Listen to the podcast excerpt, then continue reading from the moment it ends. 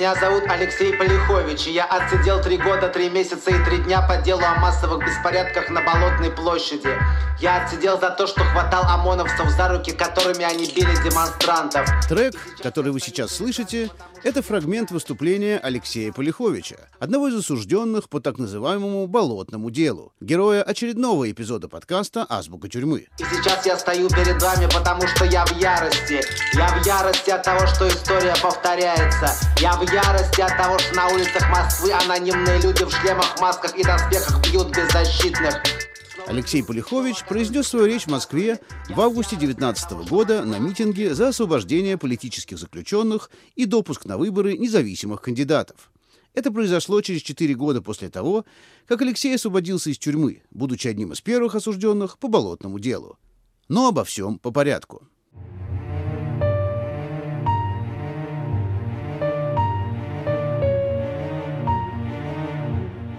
Меня зовут Виктор Кульганик, я автор и продюсер подкаста «Азбука тюрьмы».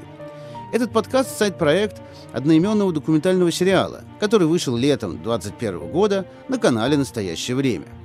Герои фильма и подкаста – люди, у которых за плечами есть опыт пребывания в тюрьмах и колониях. Их рассказы, их впечатления, их переживания стали основой нашего проекта. Для начала несколько слов от режиссера сериала «Азбука тюрьмы» Андрея Сильвестрова о том, как происходила работа над фильмом. А одно интервью длилось э, порядка двух часов. Каждый раз это э, все люди разные, все очень разные опыты. А люди, которые ну, оказались там более-менее случайно, а они, как правило, достаточно объективно говорят о своих трудностях и о том, насколько это было тяжело, и насколько они там в какой-то момент оказывались слабыми. И такое тоже бывает. В этом смысле, ну, как бы каждому человеку мы, мы искали какой-то ключ, как брать это интервью. В какой-то момент, вы знаете, был, была такая идея отказаться от э, нашей азбуки, потому что надо сказать, что мы в процессе монтажа, который очень долго длился, мы как бы прошли через несколько стадий. Вот сначала была азбука, Потом мы решили, что мы а, нет, эта азбука не работает, надо более журналистски работать.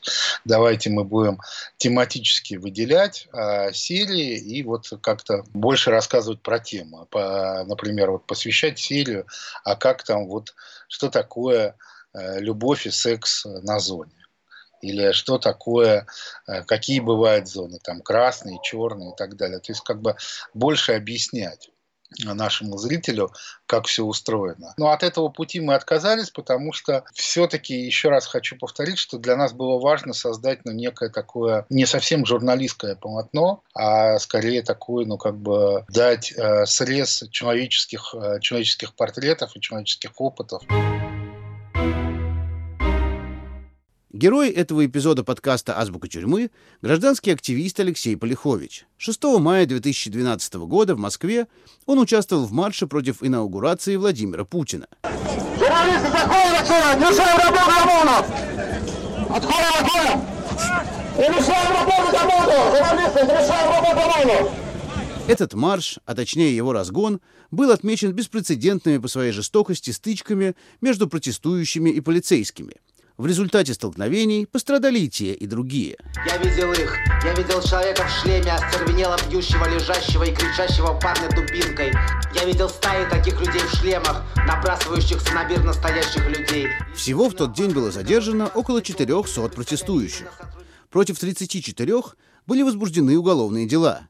Среди них и герой этого эпизода подкаста «Азбука тюрьмы» Алексей Полихович. За участие в массовых беспорядках и применение насилия к представителю власти Алексей попал в тюрьму на три с лишним года. Человек черпает представление о тюрьме там, из сериалов НТВ. Да, я когда ехал первый раз в СИЗО, я думал, что мне, я зайду сейчас в СИЗО, и мне кинут полотенце под ноги. И я пытался вспомнить, а что нужно с ним сделать. И я не мог никак вспомнить, какое правильное решение. Типа там я помнил, что, ну, там я пытался воспроизвести, что если ты подберешь полотенце, то значит ты пидор сразу, или что-то, короче, если ты откинешь полотенце ногой, то ты как-то неуважение проявишь, или так и нужно сделать, или нужно его повесить, или нужно вытереть ноги и как-то поздороваться. Я этого не мог вспомнить, я, когда перед тобой дверь открывается, это громыхает там, сначала решетку, он, эту цепочку ограничивающую снимает, ну, цепочку, которая не позволяет на, на распашку открыть дверь. Это для того, чтобы, ну, понятно, чтобы одному человеку было сложно выйти из камеры, чтобы вся ватага не выбежала, если она решит сбежать. Открывается дверь, я эти, эти фотографии из 90-х, да, там, когда там такие веревки между этими лианы такие висят, и люди там 100 человек такие голых друг на друге сидят и пьют что-то и смотрят такие на гоблинов похоже, на, не в обиду этим людям, но это реально какое-то похоже на какое-то капище гоблинов. Чего столбом стал? Язык у тебя есть? Чего вылупился? Поздороваться не хочешь? А я захожу, и там два человека, они мне предлагают бутерброд с колбасой, там чай. Я начинаю там, такой матрас положил, такой, надо, короче, представить, я такой, типа, статью свою говорю, чтобы там нормально все было. Ну, чтобы они не подумали, что там я педофил, например, или что-то еще. Они такие, да ладно, ладно, спокойно, все хорошо, типа, завтра поговорим про статью. Вот тебе бутерброд, чай хочешь, там, ну, поешь, там, все, как, откуда сам, там, типа, как дела, там, короче, все, телевизор, там, хлебушек, все порезали. Они по-человечески ко мне отнеслись просто спокойно, нормально, обычно. Я много рассказываю сейчас про то, вот именно сейчас, про то, что было там не очень приятного, но, конечно, мне довольно, мне везло на людей, которые мне помогали, причем они были не обязаны это делать, но по какой-то причине они решили словом каким-то, каким-то советом, когда-то деньгами, когда-то чем-то еще, по-разному. И мне таки, таких людей тоже там хватает, на самом деле, и человеческого, человеческой взаимовыручки там тоже, в принципе, достаточно. Современный российский художник Петр Павленский известен своими акциями, во время которых он отрезал себе мочку уха, прибивал свою мошонку гвоздем к брусчатке Красной площади и поджигал входную дверь здания ФСБ в Москве. В своих многочисленных интервью Петр Павленский говорил, что весь тюремный мир на самом деле строится на большом благородстве, тепле и взаимной поддержке. Герой подкаста «Азбука тюрьмы» Алексей Полихович не согласен с этим тезисом Павленского и вступает с ним в заочную дискуссию. Это как у Павленского совершенно ебатизм какой-то про то, что там братство и коммунизм, но Павленский не доехал до зоны.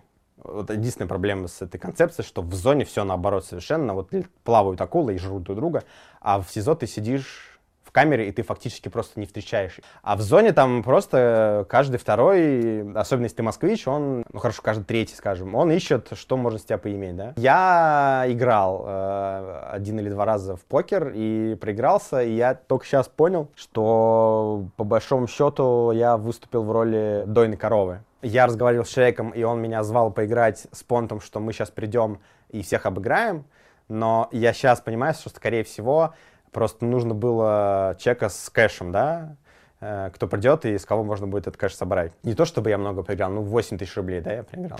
Эти 8 тысяч рублей можно было потратить на что-то еще. Спустя несколько лет я стал интересно по-другому смотреть на многие вещи, на, на какие-то вещи. Это как у Шаламова фраер, да, стрелянный фраер. Я могу, сказать, что я стрелянный фраер, да, что я теперь понимаю, как это работает. И это, и человек э, втирается в доверие, а нужно ему только исключительно, что как бы бабки, да, вот и все. Мне хорошо, мне повезло, что я как бы у меня просто не так много, поэтому я и, и, и не намного встревал, но по доброте какой-то, ну, кто-то скажет, что я добрый, кто-то скажет, что я лох, да, в этом, в этом моменте был как раз. Я сейчас переосмыслил отношение свое к этому, конечно, Стал, конечно, в этом отношении злее. Не знаю, хорошо это или плохо, но это так, как есть. Это подкаст «Азбука тюрьмы». Оставайтесь с нами. В заключении Алексей Полихович читал много книг. Среди них были труды американского анархиста и философа Питера Гилдерлоуса. Выйдя на свободу, Полихович даже написал предисловие книги Гилдерлоуса «Тюрьма». Вот что пишет левый активист из США об исправительных учреждениях. Тюрьмы являются жестокими, старомодными бюрократическими аппаратами, не обеспечивающими общественную безопасность. В них невозможно никого реабилитировать. Благоприятные условия для жестокости создают еще больше таких заведений. Это самовоспроизводящаяся система. Тюрьмы часто предлагают себя в качестве решения тех самых проблем, которые они же и создали – Учреждения устроены так, что заставляют людей проваливаться. Это их скрытое предназначение. В СИЗО была история, мы затянули первый iPhone на бутырку в 2014 году, по-моему, шестой, если не ошибаюсь. Это был первый iPhone на Централе. Мы его затянули очень плохо, очень тупо. Эм, э, со мной тогда сидел э, в камере известная история тоже «Дело Большого театра», когда облили худрука электролитом. И вот со мной сидел, собственно, Паша Дмитриченко, вот балетмейстер, которому вменяли организацию этого дела. Он стоял одной ногой на полу, а второй ногой он, он вторую ногу клал на верхнюю шконку вообще с, с легкостью просто, без проблем. И вот мы сидели вместе, дружили и затягивали телефон. Решили засунуть телефон, себе iPhone.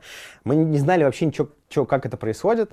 А, и поэтому, а как нужно? Нужно, короче, мы ничего не знаем, у нас нет никаких знакомых, все такое. И мы такие, давай писать, мы сидели в маленькой хате, мы давай писать на общий корпус, ну, с помощью дороги, да? Ну, дорога — это, короче, веревки, которые связывают э, камеры, такая почта. Твоя камера связана с другой камерой, другая камера связана с третьей камерой, третья камера с четвертой. И мы написали блатным на общую хату, типа, хотим телефон. И, за, короче, заказали через них телефон. И ждали этот телефон, заплатили, соответственно, ты платишь 20 тысяч эм, за сам, э, за ноги. Ноги — это процесс проноса телефона, да, ты платишь человека, который пере, проносит его. Сколько там iPhone стоил, я не, не помню тогда уже, 30-40 тысяч, не помню. А, ну, большая сумма, на самом деле, конечно. Ну, в, в Бутырке, в, Зо, в, в Москве очень перегреты цены, конечно, с телефонами, потому что в Рязани ноги стоят там 3000 рублей, а в Москве 20. И вот мы ждем этот телефон. Параллельно развивается другая ситуация. У нас, короче, был шмон, вчера был шмон, а сегодня нам пишет смотрящий за корпусом. У нас есть телефон, который нужно спрятать. У вас был сегодня шмон, вчера шмон, ну, обыск. Поэтому к вам сегодня-завтра не придут, давайте мы вам пришлем телефон, вы его спрячете на несколько дней, а потом мы вас его заберем. У вас не будет сейчас обыска, потому что у вас уже был.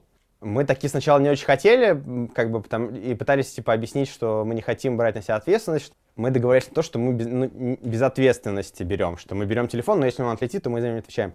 Мы берем телефон, на следующий приходит шмон, у нас он отлетает, его забирают. И начинается выяснение. Вечером нам присылают по дороге новый телефон, и все. И я беру трубку, и полтора часа сначала один смотрящий, потом они подключают своего дружбана с другого корпуса, еще один подключается, конференция вся вот, со, с разных частей тюрьмы. Ты же понимаешь, если ты берешь запрет, значит, ты за него отвечаешь, нельзя так, что без ответственности, такого не бывает. А почему вы положили его в спаленный курок? А вот если бы ты не положил, ты же ответственность взял. И вот это из пустого в порожнее, ну, то есть это не из пустого в порожнее, и это полтора часа. И я сначала как бы боевой такой, я как бы... И опять это не в смысле, что типа тебе угрожают чем-то, а это именно вот такое муторное, монотонное, вот это именно влажить это хорошее слово. Они прям вот начинают очень, они все у них поставлены этот, э, эта тональность э, занудная такая.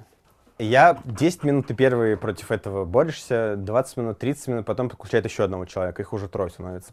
Ты еще 30 минут против этого борешься э, все это по кругу, по циклу. Потом подключает еще один человек, это уже их четверо, и они все вот это одинаково. И я уже под конец, на меня Паша сидит и смотрит, я полтора часа сижу на трубке, и он смотрит уже на меня, он мне потом говорит, я смотрю, у тебя лицо начинает постепенно начинает опускаться.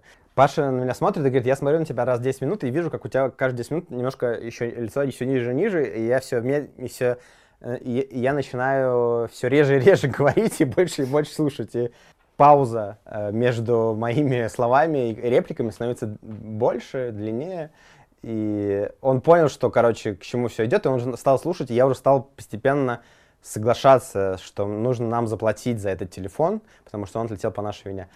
И Паша сделал очень умную вещь. Он, короче, написал чуваку, через которого мы затягивали iPhone. Вот, в, вот прям параллельно мы вот в этот момент как бы происходит процесс затягивания iPhone. Мы уже отдали деньги и ждем его. А он сидит в хате с э, смотрящим за всем СИЗО. И он ему пишет, типа, вот такая произошла, нас, типа, пытаются на бабки поставить. Тут мы им сами платим добровольно, причем иерархически намного более, ну, как бы, ну, выше, да, чувакам. А тут, как, ну, типа, смотрящий за корпусом пытается нас на бабки посадить.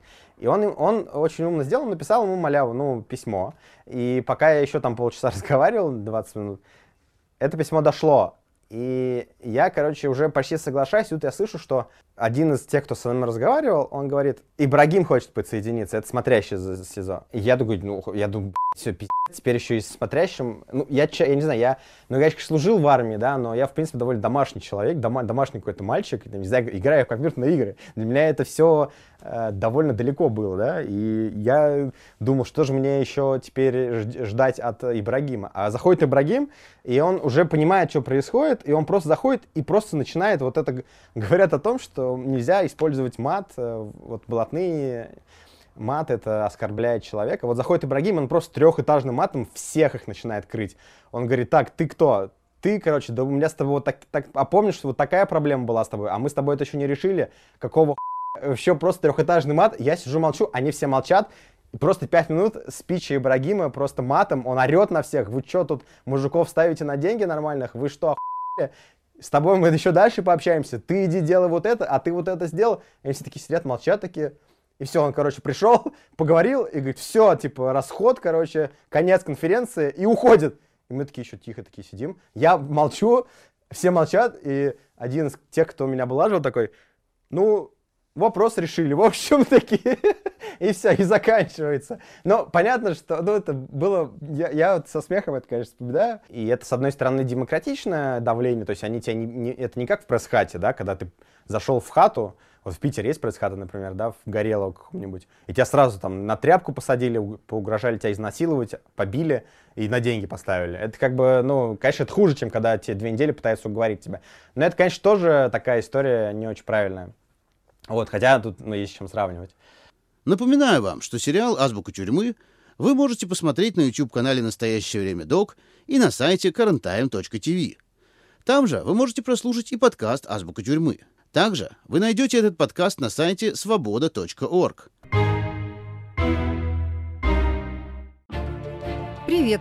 Это подкаст «Человек имеет право» и его ведущие, журналисты «Радио Свобода» Марьяна Тарачешникова и Наталья Джампаладова. В подкасте мы обсуждаем, например, что делать, если по документам человека признали мертвым, а он жив. Можно ли сесть в тюрьму за ремонт собственной бытовой техники и многое другое. Мы выясняем, как устроен окружающий нас мир прав и обязанностей и почему он устроен именно так. Присоединяйтесь к нам каждый вторник и слушайте в привычном агрегаторе подкастов. А мы продолжаем слушать рассказ гражданского активиста Алексея Полиховича о том, как, попав в тюрьму, он оказался в так называемом «зеленом» мусульманском бараке. Вообще, мне было удобно сидеть в мусульманском бараке. Мусульмане создавали второй центр силы в зоне. Первым центром силы были блатные, а мусульмане, они у них своя, ну, они по-своему живут, у них свой быт и своя жизнь. Основной массы были там где-то, наверное, 50-60 человек.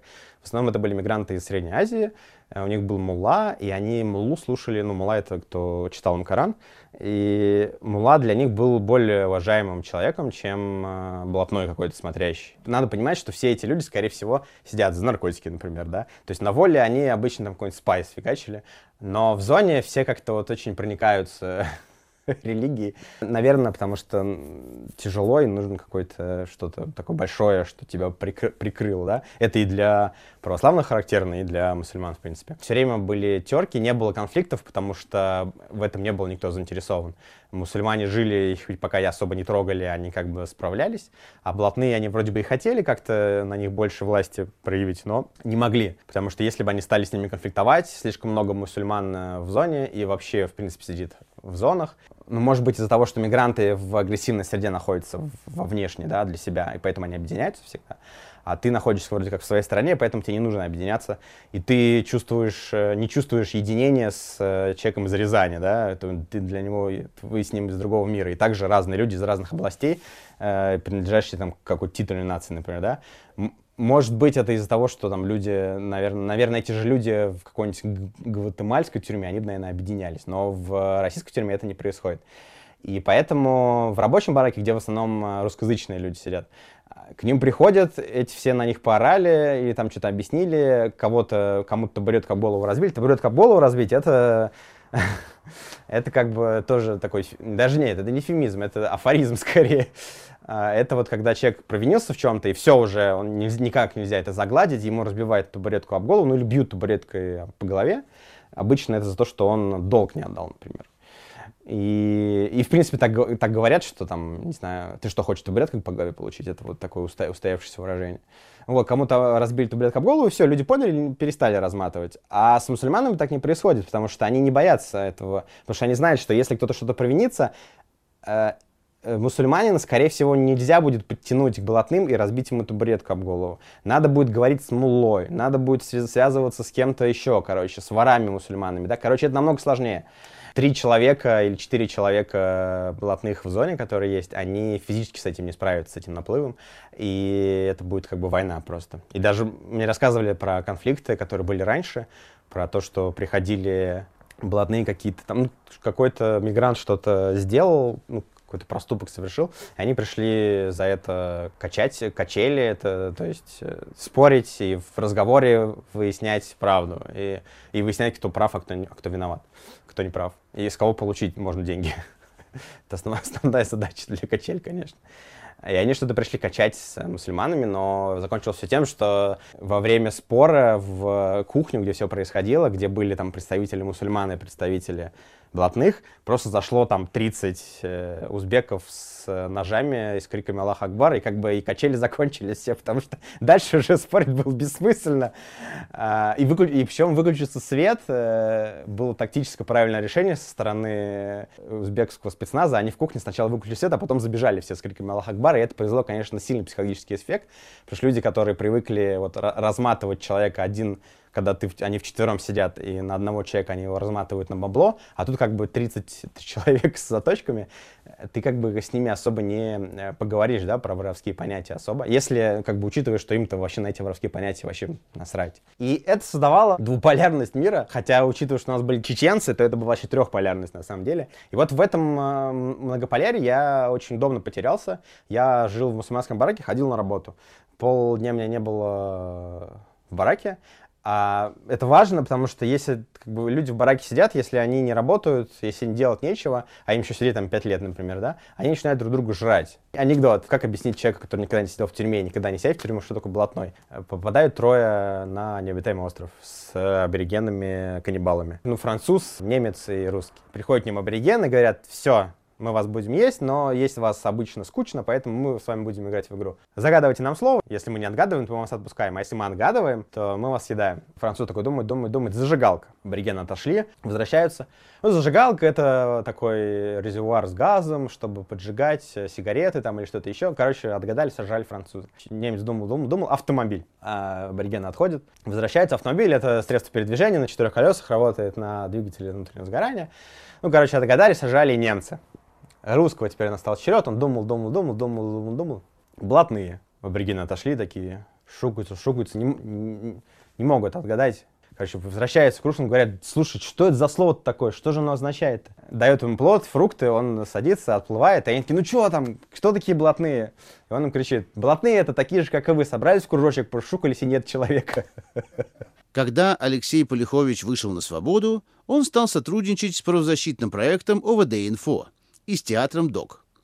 В этом театре Алексей принял участие в спектакле «Пытки». Постановка эта основана на свидетельствах заключенных, которые подвергались пыткам, а также на письмах их родственников. Если бы я могла, я была бы рядом с тобой и прошла через все это. Но я знаю, что как минимум ты против, а как максимум это невозможно. Я сделаю все от меня зависящее, чтобы помочь тебе.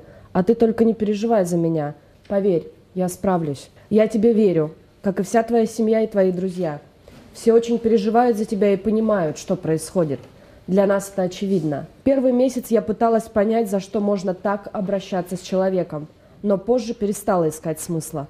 Получается, тебя закрывают в камеру, и как бы внешний мир, он вообще перестает существовать. Потому что из этой решетки, ну вот я видел из этой, из одной хаты в Медведку, где я сидел, там э, это была решетка не на свободу, а на внутренние какие-то территории тюрьмы. Я помню, был такой момент, когда, ну, вот, там, не знаю, две недели, три недели я просидел, при этом это было лето, было довольно жарко, и в целом как-то было довольно грустно, потому что я начинал понимать, что это все долго будет, что... а и при этом только началось, э, и ты еще ни, ни, ни к чему не привык, все довольно страшно, все довольно ну, пугает и как-то нервирует. Э, и пошел дождь.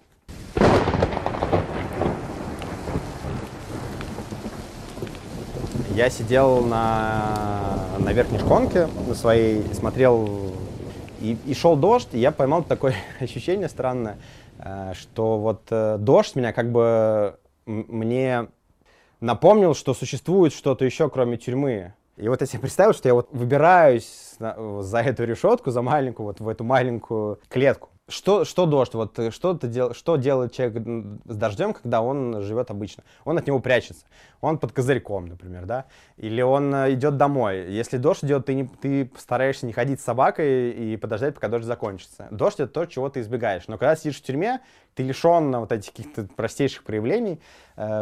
Реальности мира, что в мире что-то меняется, что что-то есть кроме твоей камеры и кроме того, что как бы то, в чем ты сейчас, ну, в чем ты сейчас живешь, да. И дождь вот такой маркер, что что-то еще есть. У меня был такой момент болезненный, как будто я реально ну, ментально, как будто я реально пролез сквозь эту решеточку маленькую. И я какое-то время вот такой маленький сидел, вот размером с эту решеточку, с спичечный коробок, не знаю, с пачкой сигарет. Было довольно грустно. Столетний дождь, резиновый сапог в сыром песке, глаза стоят на ржавом потолке. И страшен сгоряча веселый бред — Сцепились хохоча колечки бед. Представляете, да, вот ты сидишь, вот у тебя это ощущение, а потом проходит полтора года, и ты впервые попадаешь нормально на улицу. И это была безумная радость, когда мы ездили на суды, и, а там как там автозак подгоняет прям к воротам, и ты прям, не знаю, ну, три шага проходишь по улице и сразу в автозаке, все. То есть ты все время в замкнутом помещении. А там фуру пригнали с картошкой, и она перегородила дорогу, и автозак не мог проехать в зону, ну, в СИЗО. И нас выпустили сразу после ну, въездных ворот э, Централа, и мы шли по внутреннему дворику Бутырки, ну, там понятно, что с э, наручниками, но мы шли прям по улице. И мы, я не знаю, это как э, можно сравнить с э, человеком, который на Марс попал, то есть вот прям мы как космонавты. И вот это вот ощущение, конечно, пустоты вокруг, да, оно вообще безумное.